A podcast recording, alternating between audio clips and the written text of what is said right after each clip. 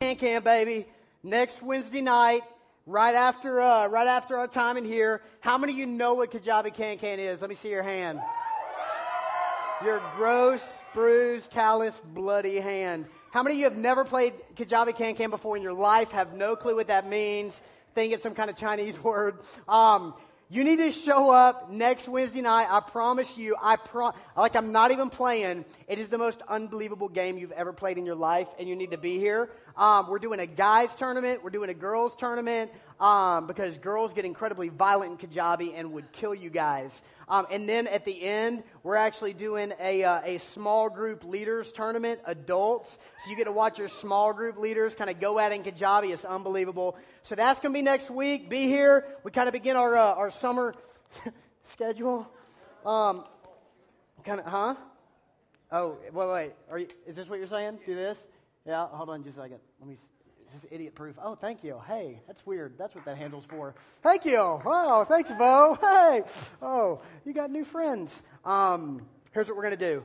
I'm gonna I'm gonna pray real quick, and we're gonna we're gonna tackle this. We've been in this series uh, going through the book of James, the New Testament book of James. We've called this series uh, creatively enough. Yeah, because we're high on creativity here at the point. and uh, it's cool because tonight we're in uh, James chapter three, we're talking about, we're basically looking at what God has to say to potty mouths, which I'm sure none of us uh, struggle with at all because this is the point for crying out loud, and we have cool hair and Bible. So, um, we're going to get into this. Let me pray. Let me pray and let's do this. Y'all ready to go? Y'all ready to go? Come on, baby. All right, let's do this. Let me pray. Lord Jesus, uh, Lord Jesus, I do want to pause right now and confess my, my deep and desperate need for you to show up tonight, Lord. Uh, would you speak? Would these be your words? Lord, you have spoken to us through your word, through your word, the scriptures. And so I pray that tonight, Lord, I pray that tonight you would speak to us uh, clearer than you really ever have before. Lord, I know this is an issue that we, we need to hear from you on. And so, Lord, we open our hearts to you right now, and we come expecting you to say something huge to us. In Christ's name I pray. Amen. Now, now here's what's up. Let me start off by saying this. Uh, no one has to convince me that what we're talking about tonight is a huge, massive problem. And here's why. Because this is something, I'm just going to be honest with you. This issue that we're talking about tonight is an issue that I personally have struggled with ever since I was even a little kid. Okay? So let me explain to you what I mean by that. Um, when, I was, when I was a kid, I was just like every other little kid. And here's what I mean um, I was cute on the outside, but I was an evil, demonic, wicked child lurking on the inside. Okay? And some of you are thinking, wow, Anson, that's real harsh to speak of children like that. And I'm just telling you, like, you'll learn one day. One day you will, you will wise up and you will realize that children are cute, but do not turn your back on them because they will break your valuables and set your pets on fire. You know what I'm saying? So it's like, so you need to be you need to be sure that every kid, as cute as they are, they need Jesus just like anybody else, okay? Because they are evil, wicked sinners. And so here's how this was played out in my life, okay? And maybe some of you will relate to this. Um, one of the ways that this played itself out in my life when I was a kid is that I was uh, I had this habit of using my mouth as a weapon. And I don't just mean like biting or spitting at people. Like, I mean, I mean literally like, like coming up with things to say and words that would cause harm to people. For example, um, when, I was a, when I was a kid, probably about 10 years old, um, there, there, were, there, were, there were two boys that lived in my neighborhood. There were brothers. One was named Sam and one was named Billy. Okay, now here's the thing about Sam and Billy. Lived in my neighborhood. Um, nobody, none of us kids liked Sam or Billy. We didn't like them. Um, and there wasn't, here's what you got to understand like, there wasn't a particular reason we didn't like them. Like, they didn't do anything to us. We just kind of decided that we, for some random arbitrary reason, we just decided we, we don't like them. They're not as good as we are. We don't like them. We don't want to hang out with them. We don't want to, we don't, we don't want to be bothered with Sam and Billy. Okay, you with me so far? So, so here's what would happen. Um, how many of y'all played kickball when you were a little kid? Anybody play kickball? Yeah. Love kickball. Kickball is a great game because the most unathletic dude in the world can play kickball and look good. So I, we played kickball like every week, every weekend. Here's what we would do: all the kids on the block, we'd all get together at the end of the road, and we'd we'd play a bunch of games of kickball. Well, here's what happened: every weekend, every single weekend, Sam and Billy would make their way up the street to play kickball with us. But we would never, ever, ever let them play kickball with us. Okay? So we'd always, like, when we pick teams, we'd always avoid them, and they'd all be standing over here, and we'd say, okay, our teams are done. Okay, you guys can sit over there and be cheerleaders, right? And so we would, we would always avoid these guys. And finally, they did this all the time. They, they were constantly showing up, so we were getting really angry that they even showed up. And so we got mad, and so we, uh, we, we, we started talking about what can we do to get them to stop showing up to play kickball. And so it was at that moment, it was sometime around then when I decided that I was going to use my mouth to be an instrument from like basically the depths of hell. I mean, I was going to be a satanic tool to destroy them. And so I decided I need to say something. This is my thought process as a kid. This is, I'm going to say something really, really mean to them so that they don't want to come back. And so I went home that night and I made up a rhyme about Sam and Billy. True story. I made up a rhyme about them, and here's how it went. Here's how it went. Fish lip Sam and muskrat Billy, your mama is a man and don't know diddly. And I, listen, I don't know why you're clapping. That's evil, wicked. And, and I, I made that up. And then here's what I did I went and taught it to all my friends. I taught it to my sister, taught it to my little sister. Um, and then the next weekend, when Sam and Billy showed up, we, we already decided what we are going to do. We're going to count three, and on three, we were going to chant this over and over and over and over again at Sam and Billy. So they showed up, and it was one, two, three. Fish lip Sam and muskrat Billy. Your mama is a man and don't know diddly. Fish lip Sam and muskrat Billy. And this went on and on and on and on until, until Billy started to cry and Sam grabbed his hand and they ran home and they never came back again. Now, now listen, um, yeah, I, I, know what you're thinking. You're, you're, thinking, Anson, you're an evil, wicked sociopath who's probably going to hell. Um, and, and here's what I would tell you. Here, here's why I tell you that story. Listen, but, and I'm being absolutely serious about this. Um, I always, I always laugh. I kind of, I kind of giggle whenever somebody tells me, "Hey, dude, I don't think I need Jesus because I think I'm a pretty good person." Because my thought is always, you obviously have forgotten your childhood. Because every single one of us were sick, weird, twisted, wicked demons, at least when we were kids. Like we had that come out in some way, shape, or form. And I know I did. And like I said, the way that I did is that, listen, over and over and over again in my life with my mouth, I have said horrible things. I've done wicked, wicked things. I have hurt people with the things that I have said to them. And, and here's, here's the deal that's interesting. Every single one of us are like that. I mean, let's be honest. Every single one of us, there have been moments in our lives where we have said things that, that, that were just evil. And we've said things that were just sinful. Matter of fact, here, here's the thing if you're honest, some of you in the past 24 hours have. Some of you in the past 24 hours were riding with your mom in the car, right? And you wanted a biscuit from McDonald's and she decided to go to Burger King, and you were like, what? Beep, beep, beep, beep. Right? I mean, it was just, it just came out. And you, listen, and you sinned and you were evil. And here's the point. Here, here's what I want you to get, though. Listen, here's what you need to get. Listen, Here, here's kind of the point for tonight. Here's where we're going. Um, what's interesting about that is that we, we say these things and we go places like that with the things that we say, but at the same time, we, we, just, we, we just sang songs to Jesus. We, we just sang these things to Jesus. And what's sad is that many of us, we make gossip a habit, and we make insults a habit, and we make obscenities a habit, and we don't even feel bad about them, and yet we, we, we, we praise Jesus with our mouths. And so here's the problem this was the same issue these people right here were dealing with. This is the same problem they had. And so in James chapter 3, James starts to write about this, and James starts to address this problem with these people. Y'all with me so far? You good? So in James chapter 3, we're starting in verse 1. If you, if you don't have a Bible, we put the scripture on the back of your, uh, your green bulletin that you got on the way into this room tonight. Um, even though we encourage you, we highly encourage you, you need to bring your Bibles on Wednesday so you know where to find this stuff in, God's Word. And if you don't own a Bible, we'll hook you up with a Bible. Just tell your small group leader, tell me before the night's up, we will hook you up. So James chapter 3, that's where we are. Let's look at this what James has to say to these people. Now, now check this out. Very important. James chapter 3, starting in verse 1. Y'all ready? Y'all ready? Anybody ready? All right, here we go. Here we go. James chapter 3, verse 1.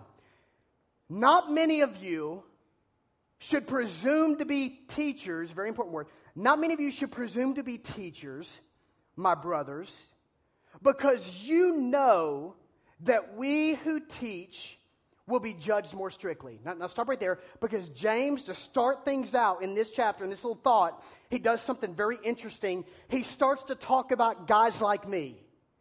And what I mean by that is, when he says, not many of you should presume to be teachers, when he uses the word teachers, that word doesn't mean like math teachers or physics teachers. That Greek word literally means a, a, a man who preaches, a man who teaches the Bible. That's the kind of teacher that he's talking about here, okay? So follow this thought because here's, here's what he's explaining right here. Here's kind of his point. Um, as a preacher, I have uh, what we would call spiritual influence over you. Here's what I mean. Every single week, a lot of you come here every week, and here's, here's what happens. Every week, you show up here and you sit in these chairs and you listen to me, expecting me to tell you what God has communi- communicated to us through His Word. Like, that's what you expect of me, right? I mean, you come in here, I have spiritual influence over you, which means this. Here, here's what He says here. Here's what that means. Um, that means that at the end of my life, like when I'm when I'm dead and when I face God, I'm going to be judged. I'm going to have to give an account for what I taught you. Does that make sense?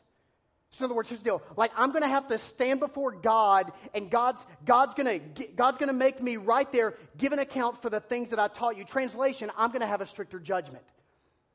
In other words, um, I'll just be honest with you. This is a very sobering thought for me.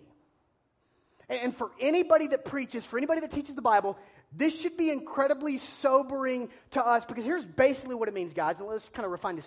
Here's basically what it means is, is I have two, as a preacher, as a teacher of the Bible, as a guy who has spiritual influence over you, I have two primary responsibilities to you.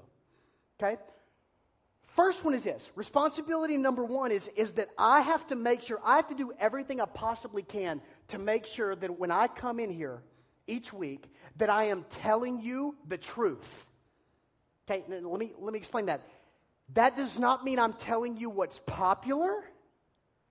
That does not mean you like what I say necessarily. That does not mean that everybody in here leaves going, man, my heart was just blessed and inspired. No. It means that I tell you the truth.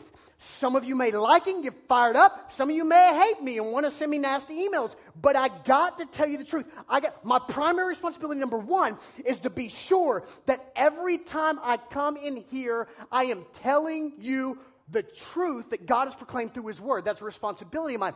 I will be judged. I'll be held to account by God as to whether or not I did that. Does that make sense?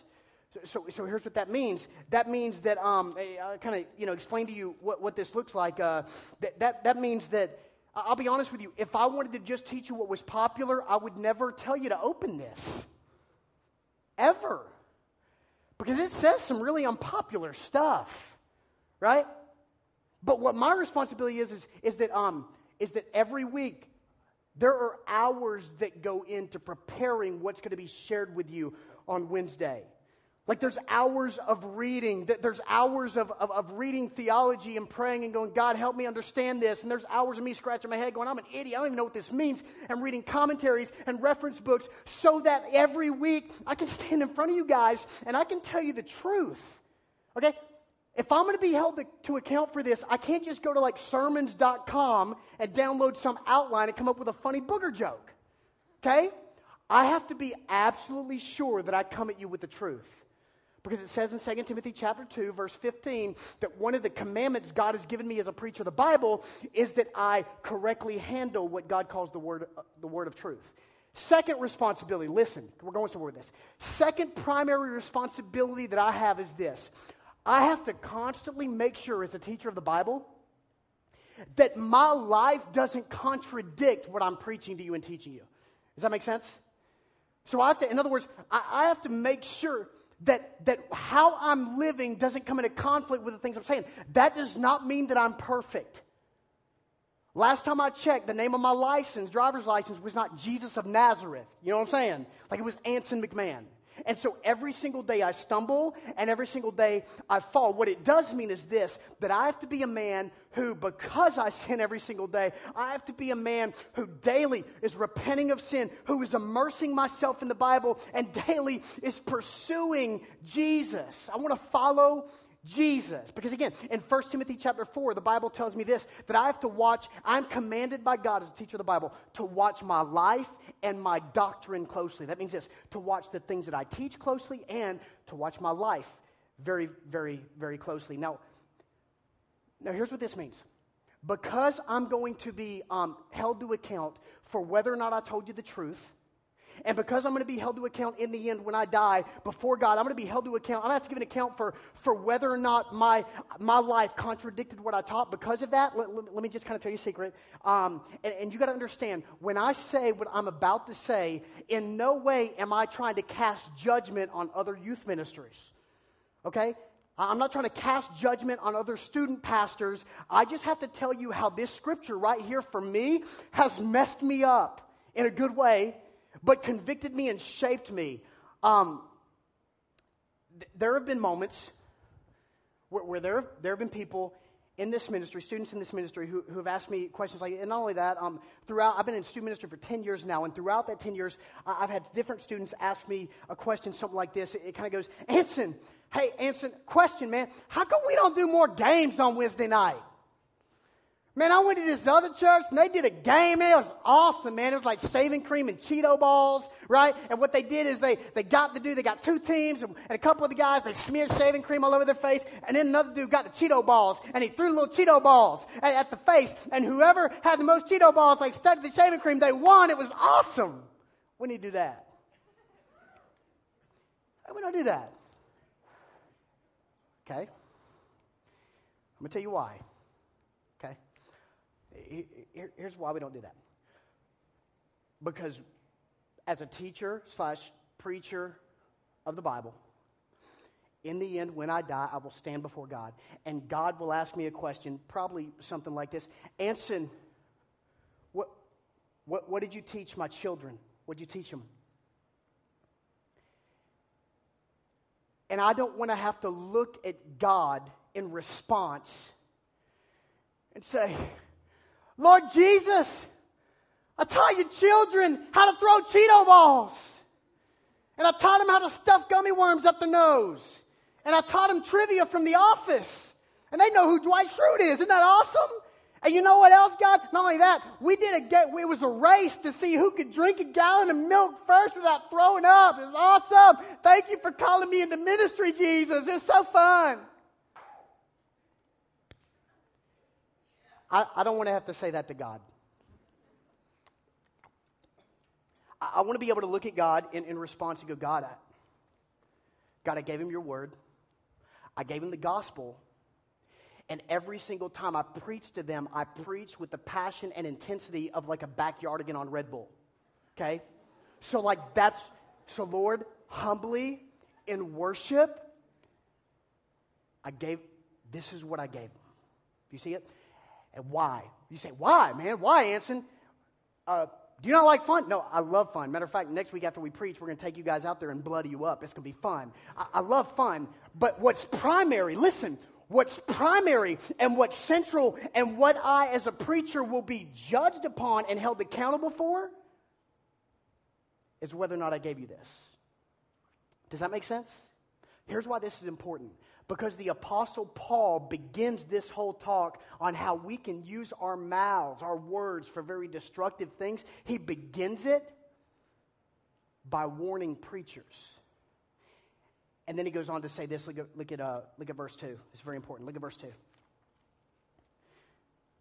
Verse 2, James chapter, uh, James chapter 3, he says this.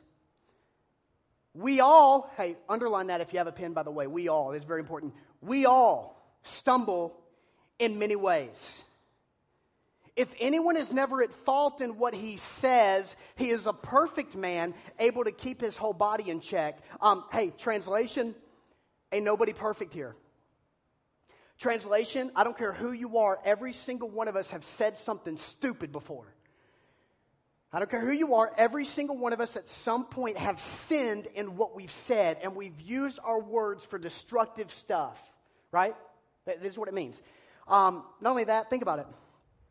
We, we even say wicked, messed up, sinful stuff to the people we love the most, don't we? I mean, if we're honest, I mean, the people, we, people that are closest to us.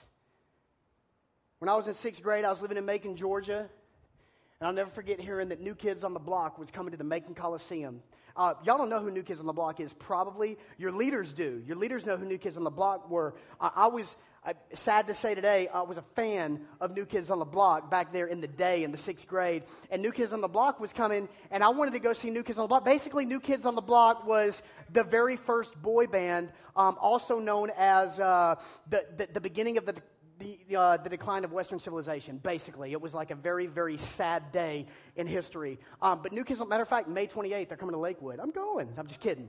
Um, if I was, you need to shoot me. Um, but, but New Kids on the Block was coming to Macon Coliseum, and I wanted to go. I wanted to go. But problem, we were poor. So I knew we'd never be able to afford New Kids on the Block tickets. And so here's, here was my idea. Here's the idea I got. I want to go to New Kids on the Block. We'll never be able to afford New Kids on the Block, so here's what I'll do. Because I heard about this uh, happening before on the news. Uh, I decided that I was going to write a letter to the band. Can I just say, I'm not proud of what I'm about to tell you. I decided that I was going to write a letter to the band telling them that I had a, uh, a life threatening illness that was very rare I tell you, I'm not proud. And my dying wish was to see New Kids on the Block in concert. And so I wrote the letter. I'm sorry, I'm sick. I thank God for the cross of Jesus Christ because that's the only way to ever be saved. It wouldn't be by good works. Um, I, so I wrote the letter, I sent it to the band, and I was highly disappointed when I didn't hear anything back. Very disappointed. Never heard anything back, so um, I, I decided last ditch effort I would go to my mom and just beg and plead with her to buy me new Kids on the Block tickets. So I begged mom, please, mama, buy me new Kids on the Block tickets. And she told me again and again and again and again, we can't afford it. Anson, we cannot afford it. And so she told me, finally, after bugging her about the 10th time asking her, she said, Anson, I just told, I told you, we can't afford it. And I remember for the first time in my life, turning around and looking at my mom and saying, I hate you. Okay, let's think about this. I just said the most horrible thing I could possibly say to my mom for an unbelievably ridiculous reason. New kids on the block. I mean, here's what's insane about this. Like, Today, I want to thank her for not buying me New Kids on the Block tickets. You know what I'm saying? Like, I want to say, Mama, thank you so much, because one event can change the whole trajectory of your life. I mean, I, I'm scared to think about what might have happened to me and where I might be today if I'd have gone to that concert. It is scary. I might be preaching to you in a dress right now, right? I mean, it's frightening to think what might have happened. And so, like, I want to thank her, but here's the point I sinned for a stupid reason. I said something horrible and wicked to somebody who was closest to me. And we all do that. And so, James's point here is none of us are immune to this. Every single one of us at some point have said horrible things to people, and because of that, we've sinned against God. And then look at what it says in verse 3. Look at this, very important. Verse 3. When we put bits into the mouth of horses to make them obey us, we can turn the whole animal. Now, stay with this train of thought. That's brilliant. Or take ships as an example. Although they are so large and are driven by strong winds, when they are steered by a very small rudder wherever the pilot wants to go. Likewise, the tongue is a small part of the body, but it makes great boasts. Consider what a great forest is set on fire by a small spark. The tongue also is a fire, a world of evil among the parts of the body. It corrupts the whole person, sets the whole course of his life on fire, and it, and it is itself set on fire by hell. That's a pretty strong statement. I mean, dude just said, here's a problem with the tongue.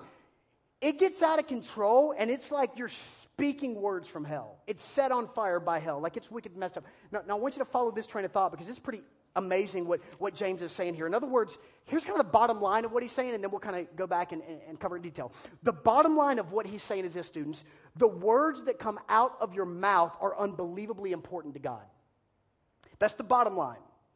Because I know, like in our culture and, and kind of how we live and where we live in our world, it seems like it's not a big deal, right?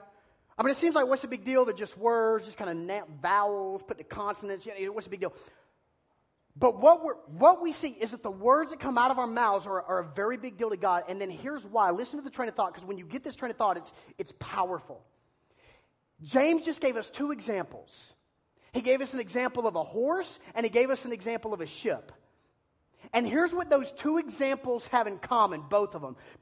Both of those examples have this in common that there's something very, very small that determines whether or not that object is useful.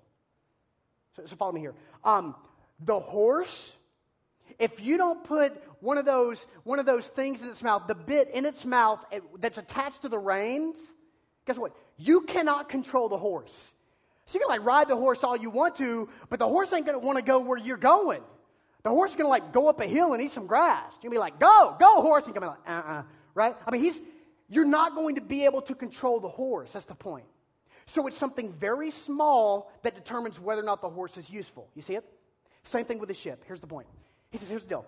You got a ship, there's something very, very small that determines whether or not that ship is useful. It's the rudder. And that little rudder, even though it's small, when you steer it, it determines the course of that ship. Like if you don't have a rudder on the ship, dude, your boat is just going to kind of float there in the Pacific forever and one day end up on an island. You can be working for Dharma Initiative. You know what I'm saying? So it's like, it's not going to go where you want it to go. So in both examples, listen, in both of the examples, there's something, there's an object that is useless without something very small controlling it. Here's the point that James is making. Listen, listen, this is very important. Um, students, look at me.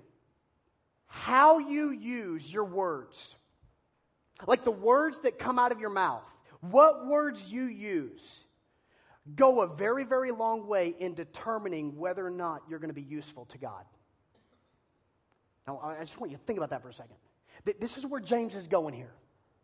The words that you speak every day of your life, the words that you speak to your friends, the words that you speak about people, to other people, those words go a very long way in determining whether or not you're going to be useful to God. Here's how this works. I'm break it down for you. Here's how this works. Um, if you claim to be a Christian, you claim to be a Christian, but like all you do is gossip about other people, your claim becomes powerless because everybody around you knows that you're just a gossip. So there's no power in your claim to be a Christian because they look at you and go, "You're no different than me," or like you're you even talk worse than me. Or here's another example. If you claim to be a Christian, but all you do is criticize other people for like really lame, stupid reasons, your claims begin to become powerless because people look at you and understand all you are is a critic. And they see you're a critic more than you are a Christian.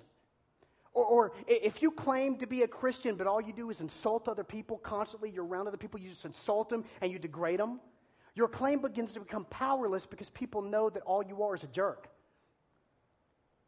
If you claim to be a Christian, but all you do when you're around other people is, is you just cuss like that's all you, like constant. Like here's the deal your claim begins to become power. There's no power in your claim because people are around you and, and all they know about you is you're a potty mouth with a very, very narrow vocabulary.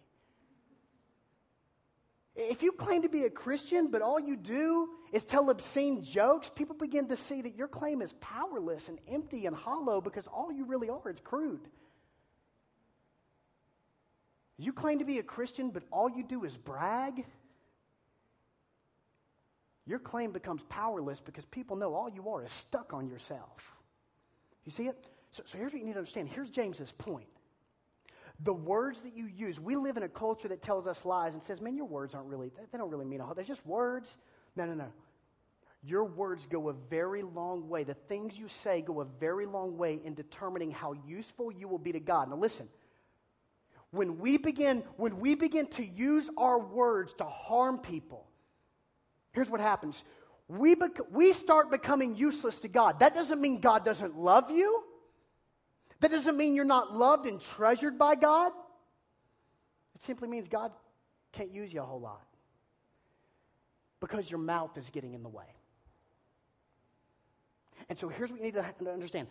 We see James is, James is harping on this going, this is a huge problem. Now, let me tell you what this doesn't mean. This doesn't mean, students, that you walk around talking like you're a walking King James Bible all the time. That's not what I'm saying. Blessed art thou. This is the day the Lord has made. Let us rejoice and be glad in it. My name is Jehoshaphat. Um, no, you can talk like a human, but here's what it means you use wisdom. Students, listen, hang with me. This is very important. You use wisdom, and not only that, you are constant. Listen, in the things that you say, in the words that you speak, you are constantly understanding and acknowledging the fact that you need Jesus to help you with the things that you say. Now, here's why I say that. James just harped on this deal and he said, Hey, what you say is evil, what you say is wicked, and it's making it's starting to make you useless to God. But then here's what he says is awesome. Look at verse 7. Here's what he says. He says, All kinds of animals, birds, reptiles, and creatures of the sea are being tamed and have, and have been tamed by man but no man can tame the tongue. It is a restless evil full of deadly poison. Here, here's what trips me out. Can I tell you what trips me out? How many of you been in the circus? Here's what trips me out about circus. Um, I don't know if you've seen this. We, human beings, when I say we, I mean human beings. Uh, we have the, I guess, the knowledge and, and I guess the power to, to train a meat eating lion to like roll over on command. You go to the circus like you see this. Trust me. We have the power to train a like carnivorous bear to stand on its head and squeak a bike horn while like rolling a ball on its feet. But we can't train the tongue. And that's what James is saying. James is going, hey, what you say is evil and wicked, and your mouth is out of control, but guess what? There's nothing you can do about it because man can't tame the tongue, which makes us go, then how in the world do we get better? How in the world do I get better? And, and here's what James is trying to get across to us, student. This is huge. Here's what James is trying to get across to us. You can't, only Christ can. You can't. You can't tame your tongue. You're powerless in doing it. And so every single day, we, those of us who claim to be Christians need to be constantly acknowledging that we can't do it on our own and we need the help of Jesus when it comes to the things that we say. Do you see it? Because here's, here's the truth, students. Y'all, y'all know it as well as I do. As much as you think, as much as you think that you have your mouth under control by your own willpower, the truth is this you're only one bloody breakup away from saying the wrong thing. Right? Or in today's vernacular, from blogging the wrong thing. Right? You're, on, you're only one slow car in the fast lane away from saying something horrible. Right? Right? In my case, I'm only one Jonas Brothers song on the radio away from just, right? I mean, I'm playing. No, no. Um, here's the point Here's the point, students. Um, we have to constantly be reliant on the Lord for, for, the things that come out of our mouth. And then, and then here's what it says. Look, look, at, look at what this says. Verse 9. Look at verse 9. This trips me out. This is why I love the Bible. The Bible's so funny. James is awesome. Um, he's like a comedian. Um, verse 9. He says this With the tongue we praise our Lord and Father, and with it we curse men who have been made in God's likeness. So, so it's like James going, um, We're idiots. Let's just go ahead and acknowledge we're idiots because follow this train of thought. Here's what we do we praise God, whether it's songs that we sing, whether it's the things that we say in places like this, our small groups. We praise God, but then we look at people and we curse people, but the people that we curse were made by the God that we praise. Right? You get it? So, so follow it again for those of you slow. Um, we praise God but we curse people, we gossip, we slander, we insult. But those people that we gossip about, we slander, we insult, were created in the image and by the God that we praise. Do you get this? Come on. I mean, I mean, like even a high school musical fan could follow this stupid train of thought. You know what I'm saying? Like, this is dumb. It's just dumb. And James is trying to go, get how ridiculous this is. This makes no sense. And then he goes on. Look, look what he says in verse, verse uh, 10. Out of the same mouth come praise and cursing. My brothers, this should not be. Now, for those of you who go, what does it say in the Bible? I can't say cuss words. Here it is, Skippy. Out of the same mouth come praise and cursing. My brothers, this should not be. Watch what you're. So, for many of us, we, we just lost control of our mouths, man. We just lost control. And here's the thing what's the big deal? You go, well, what's the big deal? But I know, I know. Hey, the word isn't, understand, the word isn't the big deal. I, I get that. Like the word is just, the word is my mouth moving there, making sounds, right? I get that. I'm not an idiot. Sometimes I am, but not on this. So it's the word isn't the big deal. Here's the big deal. You've lost control of your mouth and it's making you ineffective for Christ. You've lost control of your mouth, and it's making you very, very useless when it comes to being an example for Jesus and influencing people for Jesus because your mouth is getting in the way. And then finish this thought. Look at what he says. Can both fresh water and salt water flow from the same spring? My brothers, can a fig tree bear olives or a grapevine bear figs? Neither can a salt spring produce fresh water. Um, let, let, me end by saying this. Here, here's the point, and I'm going to read it like I wrote it down because I don't want to miss it because I, I had to write this down to make sure that you got it. Here's the ending point. Here's where it all comes together right here. Here's the point. When we, listen, students, when we use our mouths, when we use our mouths, and when I say we, I'm talking Christians. If, listen, if you don't know Christ in here, if you've never come to a place where you've trusted in Jesus as your Savior, where you've acknowledged the fact that you're not your own Savior, you're not good enough for God on your own, but you desperately need a Savior, and His name is Jesus, and He lived the perfect life for you, and He was betrayed, and He died on the cross, and He rose again, and only through Him can you be right with God, not because of behavior, and not because of anything that you do, but only through Jesus can you be right with God. If you've never come to a place where you've acknowledged that and surrendered to Jesus, I'm not talking to you right now. Because you know what? You're supposed to talk crazy because you don't know Jesus. You never had your life changed, never, never had your heart changed by Christ and the power of Christ. But if you claim to know Christ, when you use your mouth to sing to Jesus and to pray to Jesus and to claim to be a follower of Jesus, and yet at the same time, you use your mouth to be offensive and obscene and to gossip and to insult others and to brag about yourself. Listen, you have at that point become a walking and talking contradiction. This is why James says, whoa, whoa, whoa, can fresh water and spring water, like fresh water and salt water, can they like coexist? Right? Can a fig tree grow on a grapevine? Like, isn't there something? It's, it's a contradiction. Do you see it? Like oil and water, it, it doesn't mix. And so the point here is this some of us in here are walking contradictions. And we're literally speaking out of both sides of our mouth. And so here's what, here's what the Lord would have you do tonight. You go, man, I feel bad. I feel if you know Christ and right now you feel like this sense that, dang, man, he's been he's he's like put like a, a listening device in my car. Um, no, I really haven't. That'd be cool, but I haven't.